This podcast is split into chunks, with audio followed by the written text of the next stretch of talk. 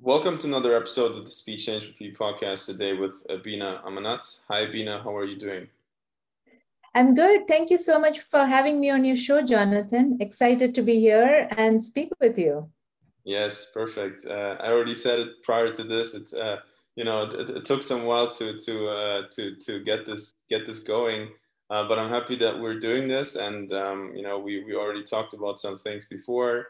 You are uh, involved in a lot of things. Uh, have a very interesting career so far, and some very interesting work that you've done and um, you know, as as always, we we start the podcast in the same way, uh, in the sense that obviously we would like to know, you know, who's it that we're talking with, and so kind of, you know, for the first question of today, you know, uh, would be great if you could kind of give us an insight on, um, you know, your your career so far. Where are you coming from? How did it started? And you know, how did you get where you are today?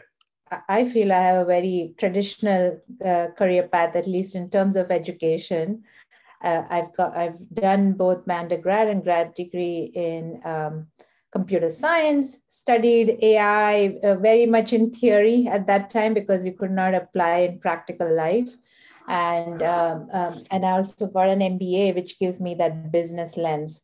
So for me, the, you know career path has been you know starting out more as a developer, a software engineer, to be a DBA, uh, then managing data teams, and then when AI and uh, big data came into play, just naturally it went down that path from traditional OLTP or transactional databases to the world of business intelligence and data warehouse, and then on to AI and machine learning and big data.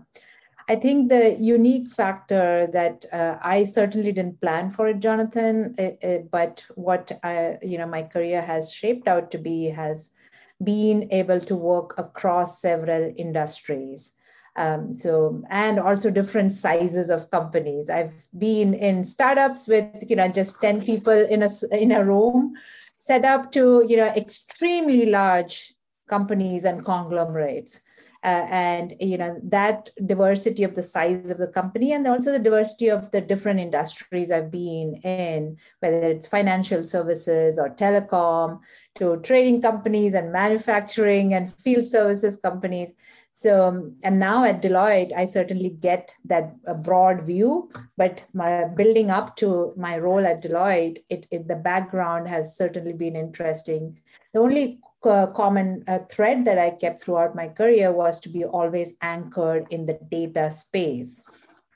And um, the work I do at Deloitte is really, um, you know, uh, are two, two key roles that I play at Deloitte. One is really focused around connecting all the different uh, AI dimensions for an, from an applied AI lens because the AI ecosystem is extremely robust and evolving. There are startups, there is still new research happening, there are thought leaders, there's a lot of work happening in academia. At the same time, there are AI products that's being that's coming into the market and AI is being applied in different industries. So how do you bring it all together in one place? So that some a company that is just getting started or that even further in their journey they can get ideas on how AI is being applied in different industries. And that's what we do with our global Deloitte AI Institute is really connecting all the dimensions of the AI ecosystem from the applied AI lens. The other role I play is really uh, a little bit more on the fuzzy area of AI ethics, and this is something again uh, you know that i've learned through my experience right? There is a lot of value that ai brings to us in our day-to-day lives and in companies across the world.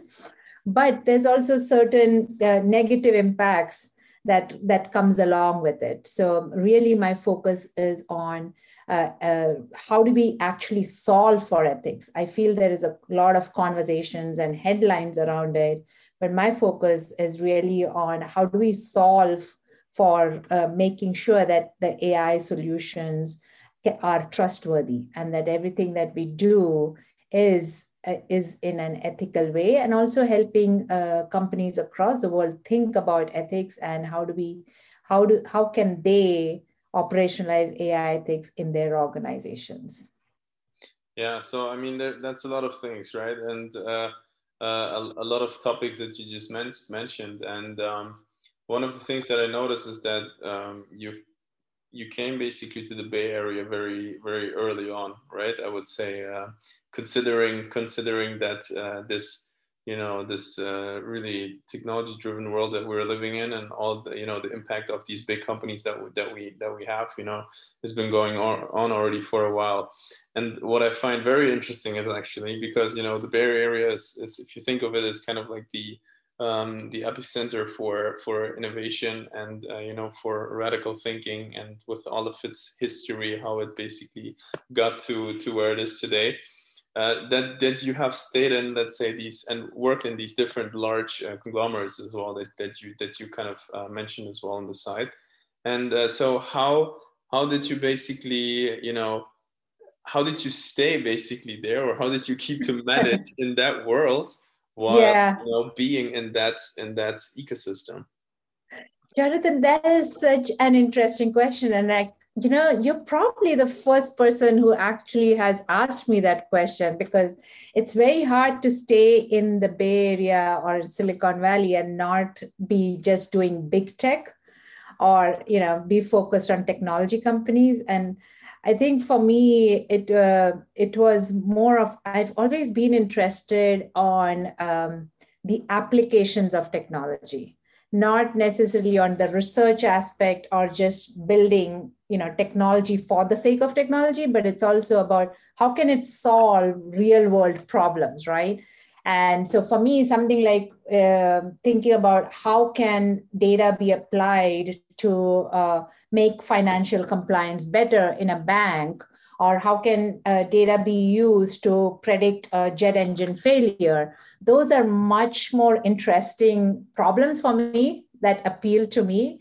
And I, I, it kind of um, anchored also on the thought on okay, I know how data is being used in, say, in financial services. I need to, I want to find out uh, how, how, how is it used in a factory floor or how is it used on a trading floor. So I think a part of it also has been that curiosity factor, right? Not getting too comfortable in just one domain or subject, but taking that data and AI space and seeing how is it being used in different industries? How is it being applied? And what are the common threads? What can we learn? So uh, I can tell you that uh, I don't think I planned for it, but that curiosity and you know asking myself those questions and seeing that curiosity has led me to these different domains.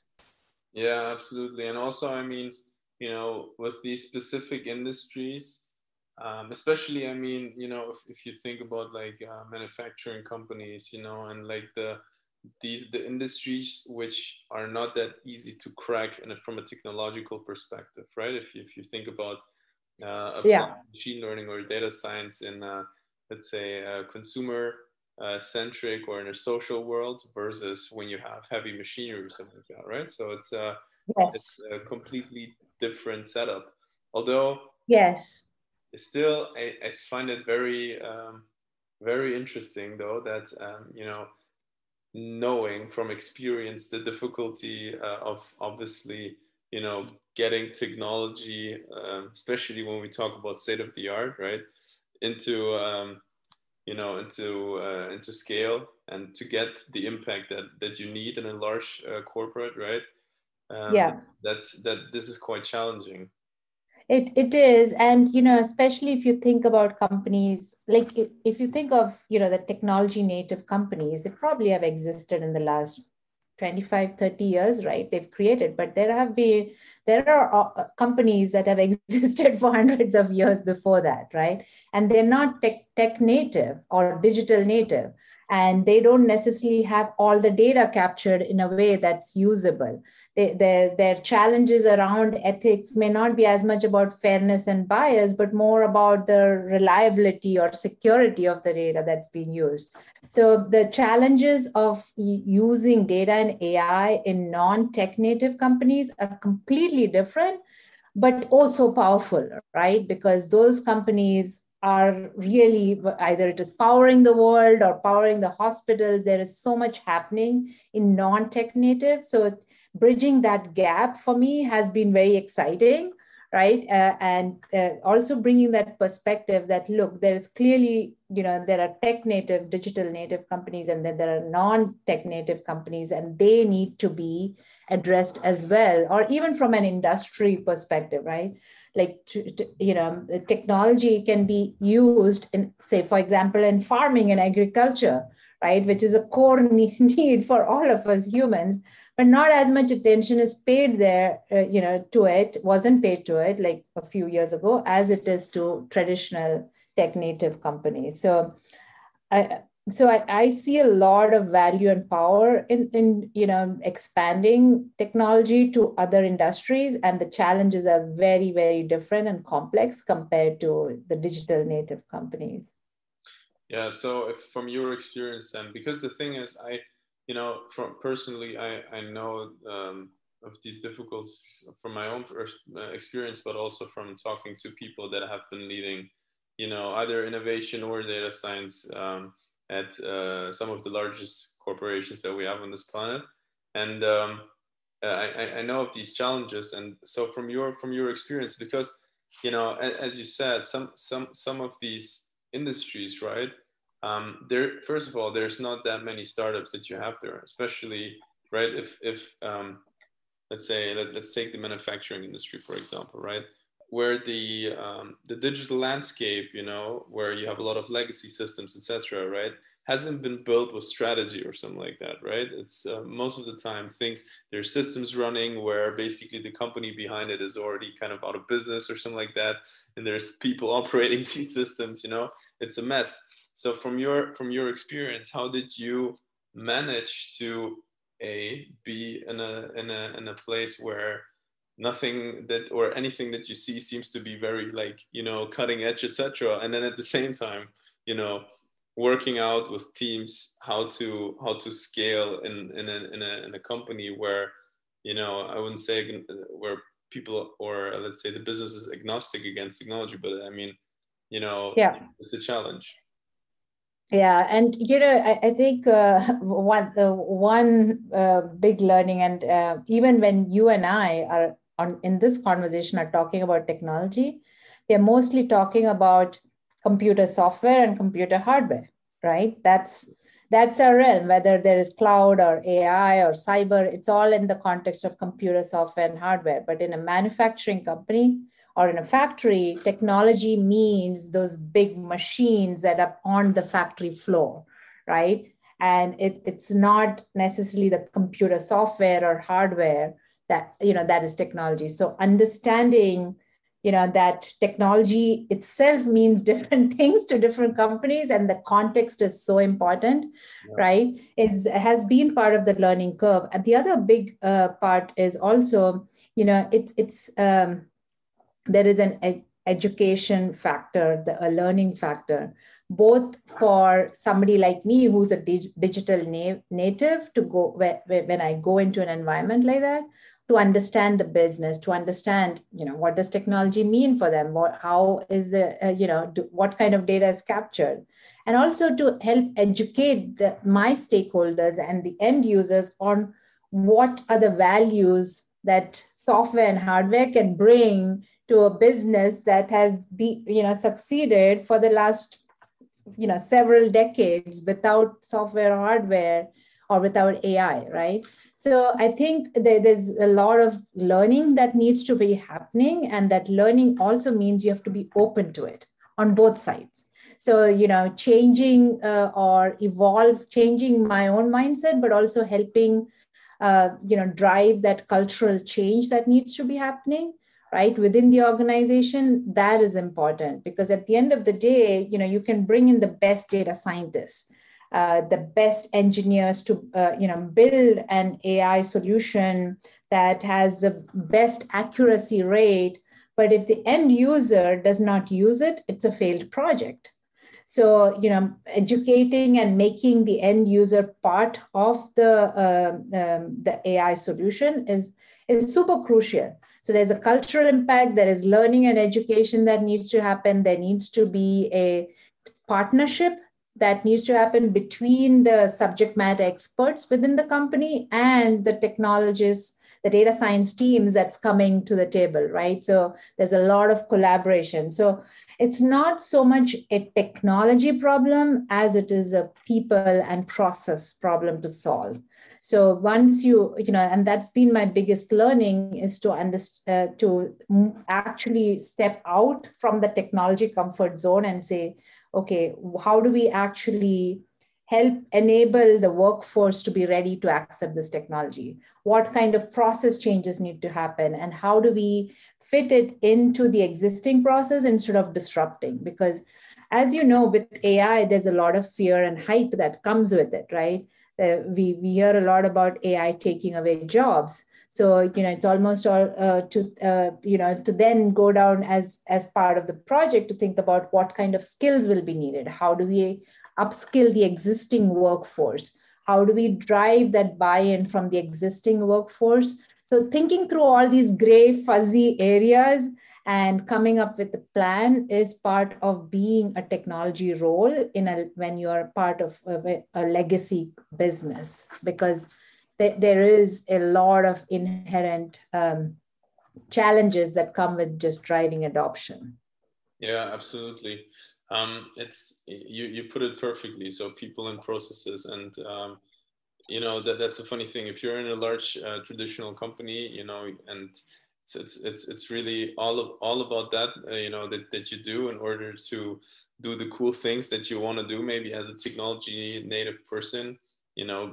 first and foremost, uh, the hardest part of it and the hardest, uh, let's say, the things that take most of the time is actually working with the people and and you know uh, working with the existing processes and and trying to you know to change things and and i guess that's for a lot of people that get into a large organization as a digital native you know the frustration kind of that hits first you know and yeah yeah the other part i'll share is you know i'm not uh, by no means am i saying that the technology part is easy that is hard as well especially for ai right you need data and many of these companies are not data native. They don't capture the data in a format that AI can use right away.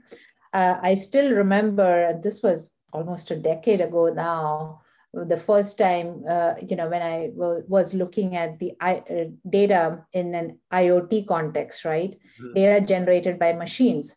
And you know in my naivety i assumed that oh it's going to be data generated by machines. Of course it's going to be perfect right? Data quality issues are going to be minimal. And it's not true right there is you know even the data that gets captured by machines there, there are so many data quality issues that you need to address the other challenge you'd run into is not having the right kind of data because you have to understand that legacy uh, organizations did not necessarily capture the data with a view to driving insights or AI, building AI solutions. It was captured more for transactional purposes. So you may not be capturing the right types of data that you would need to build the models. The third aspect from a data perspective is the the, the you know where the data sits right it doesn't sit in nicely formatted files in a database that you can tap into uh, it doesn't sometimes it's not even in a database or you know i've certainly seen when it was uh, when it's production level data sitting in excel files and even that is better but the uh, you know one of the biggest challenges that i've seen is when uh, think about you know service records they're usually sitting on paper in handwritten, scribbled notes. So there's a lot of preparatory work that needs to go in to just make the data ready for AI. So the technology part is equally complex. Um, and oh, and once you have all the data, you still need to have the subject matter expert or the domain expert to be able to give you the context, right? To help build out that metadata, the data dictionary, so that you can build a, the AI models. So there is a lot of preparatory work, pre-engineering work that needs to be done before AI even comes into the picture. Right. So you know, I think the technology part is equally hard, uh, and but most uh, you know if you have an engineering or science background you can tackle it. It's the people and process part. That's where you you know uh, leaders have to really step up and think about more holistically and not just focus on technology. Right. So before we jump into uh, what you do nowadays you know you are also the uh, founder of a nonprofit organization and uh, which i also find uh, quite interesting you know, it would be great if you could kind of give us kind of the elevator pitch and, uh, but most importantly, what what was this? What is the kind of the story behind it? Uh, you know, uh, why why did you guys start it? Or um...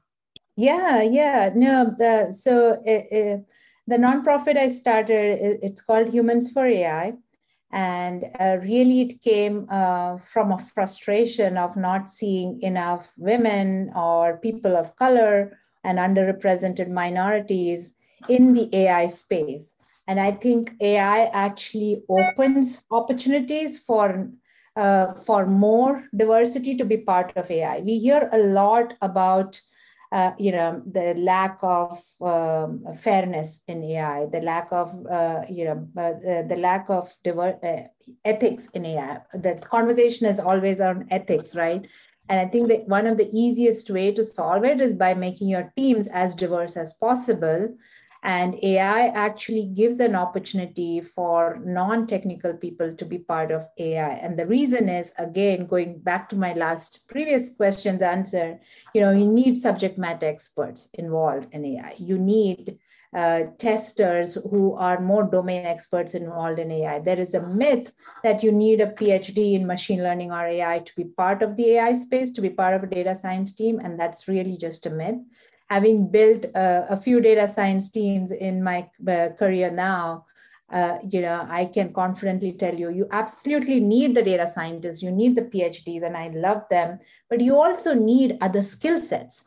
You need the designers you need the human centric designers who can make that ai more relevant for the user who can think about you know how can they drive adoption of the ai product uh, you need the product managers who understand the domain you need project managers you need testers you need data labelers who need who are more of the domain experts so the reason for setting up humans for ai was really to make sure that we can make every human being literate about AI concepts so that they can fill in these roles. But at uh, you know that's a, a, higher level expectation. But at the very minimum, they should understand enough about AI so that they can be part of the conversation. So that when they hear a podcast like yours and you're talking about AI, they actually understand it in their in their head that this is what you know AI means and that's a missing gap today in the world i see is that there is a lot of effort put into teaching girls or underrepresented minorities into coding or into you know uh, even for ai right? But you know, i think we have um, basic AI concepts explained and understandable to the teachers, to the accountants, to the HR professionals, it is it is going to empower all of them. It's going to not only you know help bring diversity but it's also going to make them better ai users and consumers and have a voice in all the uh, you know policy making or regulation discussions that happening or at the very minimum understand ai related news yeah absolutely i think you know one of one of the one of the things that I that I saw as well is that I mean you're still heavily involved with education, right? And so one of the goals as well, you said from the nonprofit yes. education. However, you know, yeah, that you know the challenge, however, is not that you know there is um, there's a problem of let's say uh, education being available, right? I mean, the thing is now you need internet and then you have access to education, right? It's more or less kind of you know guiding people and raising awareness, which is the bigger part of it because the thing is, you know, everything is already online. We've we've solved that thing. You know, um, you can you can learn what AI is wherever you are in um, you know in the world. And now with um, you know initiatives such as Starlink or whatever, you know, you people that don't have internet yet, you know, soon they will we will get there. That everybody will have uh, internet, and then but it but it's not about that, right? It's really about raising the awareness that you know this is something that is there, which is important and that you need to pay attention to. Yeah, it's a uh, you know, and that's exactly what we're trying to do with Humans for AI. So Humans for AI is fully volunteer run, and uh, we have a number of uh, volunteers spread out across the world, and uh, you know, we do it through events. Uh, meetups now of course virtual in this world uh, but you know through events through training programs through partnerships with other nonprofits or universities and making sure that uh, you know we are driving the message uh, that AI everybody should understand the basic concepts of AI. It's not just for uh, the technical or IT folks. It is for every human being uh, to be a part of the AI journey. So. Uh, so I, I, I, would encourage your uh, listeners to take a look at humansforai.org or humansforai.com and we have pretty global presence. So would love to have your listeners join in on the journey. Yeah, sounds good. So w- what are you um, doing today? So you are with Deloitte, and uh, my number one question, obviously, uh, that I have is uh, why Deloitte? You know, why yeah join Deloitte? Yeah, two two reasons, uh, Jonathan. As I uh, as I said, you know, I have worked in a number of industries, and you know, uh, it was every time my curiosity led me. If I got too comfortable in a role, if I felt that I know enough about this industry, it, and my curiosity would take over, and oh, I want to see how they do this in the in that space, right? So it was, you know, more of uh, that led me down this career mosaic of different industries, and Deloitte gives me that opportunity to look at all the industries in one place that's that, that's one reason but i think the bigger reason is really around ethics right? Uh, what uh, what i've seen is you know when we talk about ethics and ai it uh, in general it tends to very quickly go down this narrow path of fairness and bias. And i think ethics is much broader and needs to be we need to go down a level below and see what does ethics mean for different industries and uh, you know it, it, because the ethical implications are going to be different based on the industry and even based on the use case right? Say uh, you know if uh, for, for example or we'll stick to the factory floor example right? When you are trying to predict machine failure on a, uh, in a manufacturing plant or in a factory fairness and bias really is not an ethical factor as much as uh, the reliability of the algorithm or the security of the algorithm so that nobody can hack into it right? E- ethical implications is all the negative implications of using ai and you know i think ethics means different things for different um, industries and different use cases. Uh, so what what what I had the opportunity with Deloitte to do is to really put that, put a structure around it, and be able to make progress to moving from just from conversation to actually solving for it. Because with Deloitte's capabilities around consulting, the technology expertise, and process, which is our advisory expertise, and then our audit, right, which is really around governance and controls right? To solve for ethics, you need to look across all these three dimensions of technology, process, and people. And Deloitte has all that, you know, subject matter expertise. So for me to solve for ethics, I can't think of a better place than Deloitte to bring that together and actually operationalize it for large organizations and solve for ethics.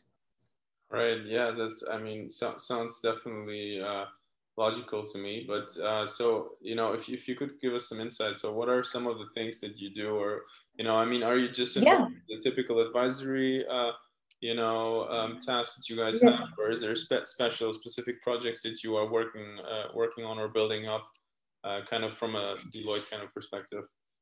Yeah, yeah, no, we have built a, um, a solution around solving for AI ethics. It is under our trustworthy AI. We believe trust should be at the center of every AI solution or product. And there are uh, about six dimensions that you know companies need to uh, identify. And the project that I work on is really think uh, you know building out that playbook and the technologies that's needed uh, to solve for trustworthy AI. So, what do I mean by that?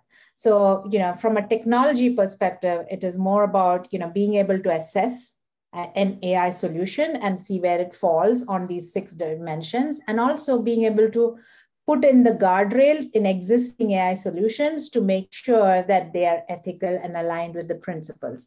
On the process side, it is really looking at existing processes to see what kind of checkpoints need to be put into existing processes, what kind of controls need to be there. I'll give you a very simple example, something as simple as like, you know, and you, you've done this in your prior lives, I'm sure, right? When you're doing a technology project, uh, every project team focuses on the ROI, right? What how much revenue can I get or how much cost savings can I get by doing this technology project, right? That's that's a very big focus, you know, in uh, one year, one year ROI, five year ROI, you know, you have all these plans laid out.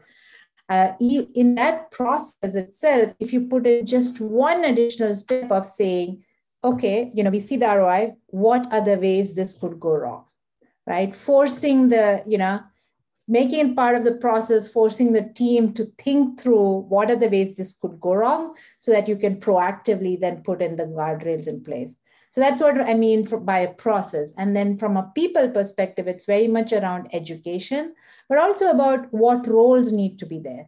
You need to hire an ethicist? Is should there be a chief AI ethics officer? What, you know, where does it sit? What's there, you know, how do you make that role successful? So thinking more from a people perspective. So we look at it very holistically and we look uh, there, there is a team which is cross functional cross businesses from deloitte that works together to solve for it. Yeah. and I'll, I'll just add one more thing to it jonathan. So you know because i've just taken on a new role which goes beyond ai like with ai and ethics we are playing a lot of catch up right but there is a uh, you know there are a lot of emerging technologies. So we we are putting in a lot of effort around seeing uh, you know how do we get ahead for the other emerging technologies?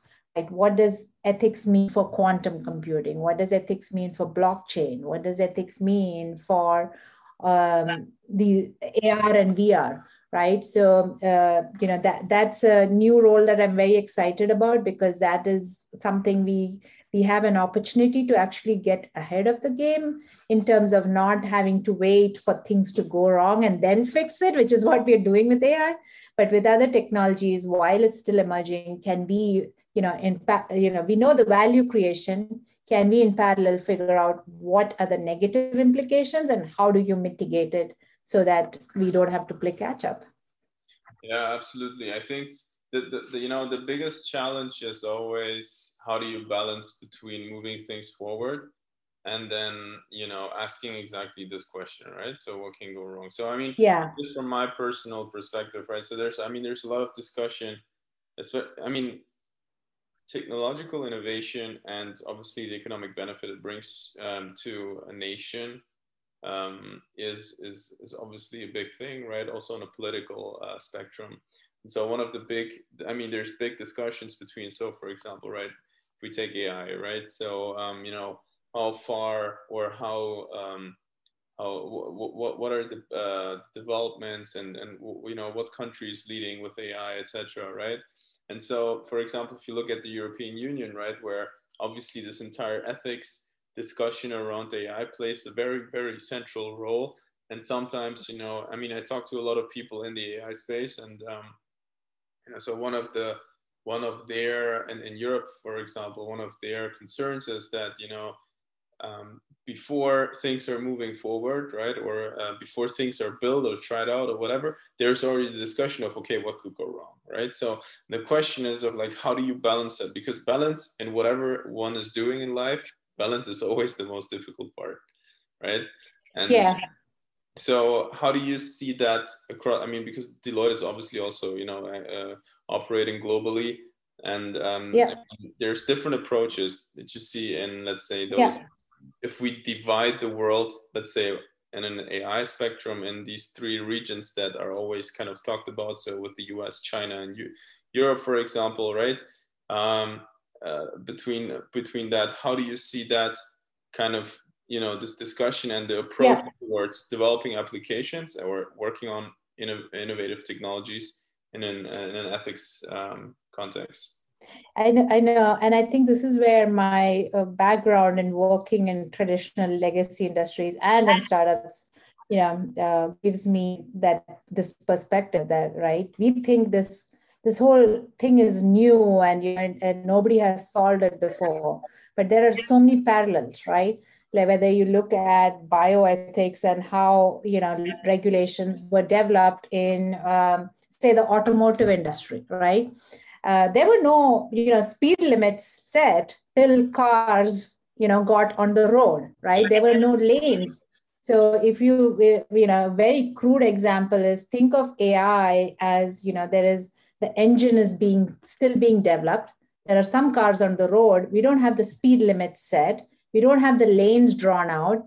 We don't sometimes we don't even have the roads built to accommodate the cars right which is ai so you know we will figure out in parallel. And the reality is that the speed limits in germany are going to be very different than the speed limits in the us yeah. right? It is i don't think it is uh, it is valid to th- uh, uh, expect the speed limit to be the same everywhere in the world right? And this is not new. There is going to be differences depending on which part of the world you are in. What is culturally acceptable, what is geographically acceptable is going to be different in different countries. And this has happened no matter which industry you take, you know, just look at the industries that existed 30 years before. There are examples that exist. We just need to look at the history and you know learn from it and say okay you know we just need to think through this and figure out what the speed limit would be for germany in ai what the speed limit would be for us and ai and for any of the other countries right? It is uh, it's not going to be a one speed limit for every country or every region. Uh, I think the the debate it is um, we live in the world of clickbait headlines and so it is very uh, easy to overly dramatize you know these questions.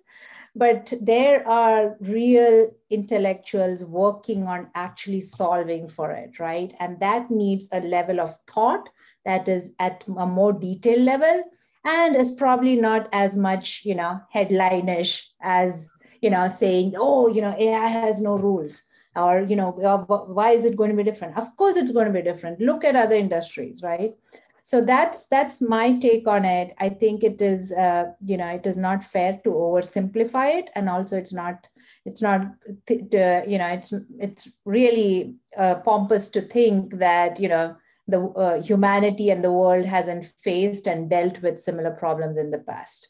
I think i think we will figure it out. It's going to take time it's just that we live in the uh, era of social media and you know catchy headlines. So everything gets overly dramatized but i know there's a lot of work being put into thinking putting into thoughtful policies thoughtful guidelines and regulations. So there there is a lot of precedent that we're learning from and that I, I think we will have this figured out in the next five to ten years. Yeah absolutely you know, kind of as a last question for today, um, how much are you involved or how, how, how deeply are you looking into, uh, let's say, I mean, sitting obviously at the source uh, for, for already a, a, longer time into the startup ecosystem. So, um, you know, where, where I want to, uh, or the kind of the last question for, for today that I would like to go into is, you know, what is something that you are looking into right now where you say like, okay, this is from let's say it could be technology perspective, uh, you know, technology perspective or like a specific startup or whatever. You know, it's like something in, in, the, in that in that direction where you say like, okay, this is super interesting. People should have this on their radar.